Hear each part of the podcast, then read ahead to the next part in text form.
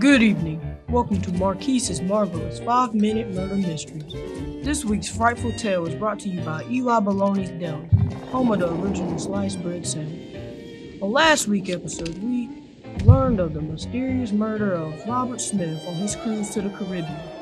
This evening, however, we visit the Northern Sunshine Hotel, where an unsuspecting CEO becomes the target of unrestrained jealousy.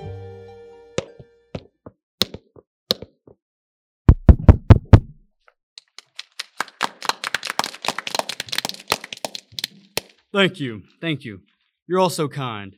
Thank you for coming to the 13th Annual American Cornhole League Company Conference. Let's give another round of applause for another prosperous year for the ACL. I wouldn't be nearly as richly blessed if it wasn't for all your hard work. A toast to you all.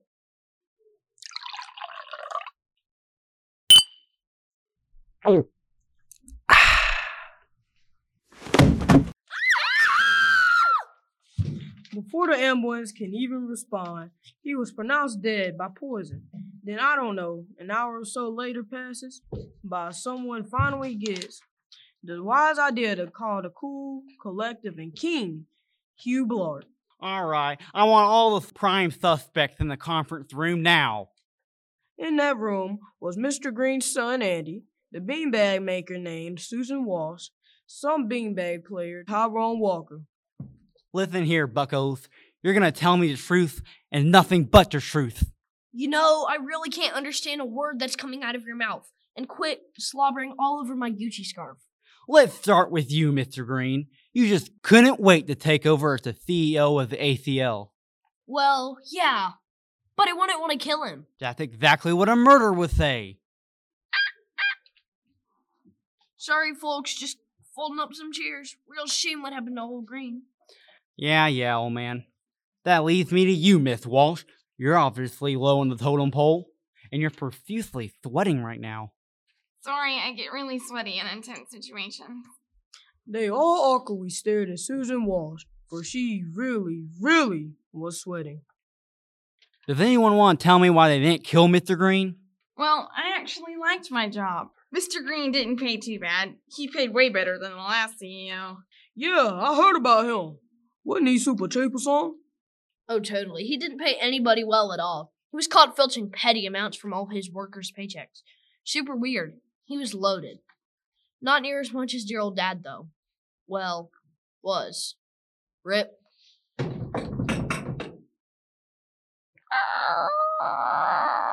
What was that? There shouldn't be anyone else in the building. Something seems super suspicious. Everyone, stay in here while I go and investigate. Hi, I'm Eli Mahoney, owner of Eli Bologna Stone, home of the original sliced bread sandwich. Have you wanted quality sandwiches? Why, yes. Yes, I have. Well, come on down to our five star deli. We offer a buffet, dessert bar, drive through window, and a foot spa. Wow, that's so cool. Wait, did you say foot spa? You betcha. We also chop up any meat you want ham, turkey, beef, fingers, bologna, chicken, and more. If you want it, you'll get it. Okay. Do you have any specials, though? Sure thing. We have the leafy green salad, 12 inch BLT, six cheese mac and cheese. For our dessert specials, we have triple layer brownie cake, root beer float in a bag. Well, Nelly, It's rude to interrupt. Now, where was I? And our new sliced ice bread sandwich. hmm, sounds interesting. So call 864 578 4238 to schedule your catering event now. Secure your reservation while spots are available.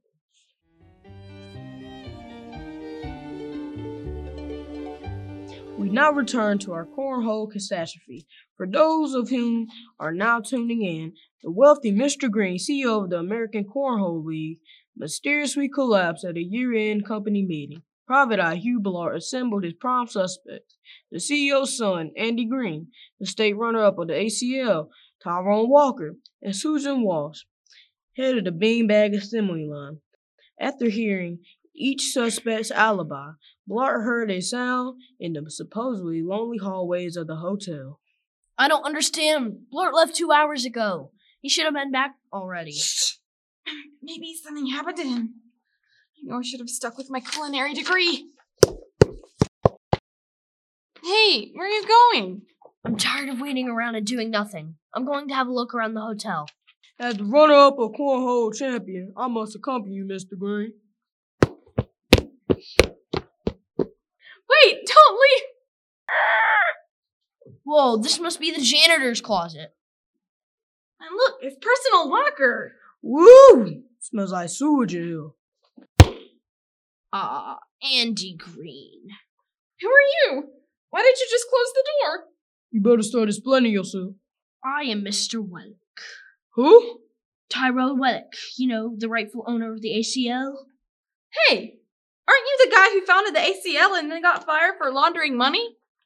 Well, yeah. Yeah, I remember you. You're the one who never gave me my Christmas bonus. What are you doing here anyway? Don't you know what happened to and who killed the late Mr. Green? Yeah? Well, it was me. It was all me. I snuck a drop of rat poison in his drink. As soon as that drink touched his lips, he was out like a light. And now you must all die. Not so fast.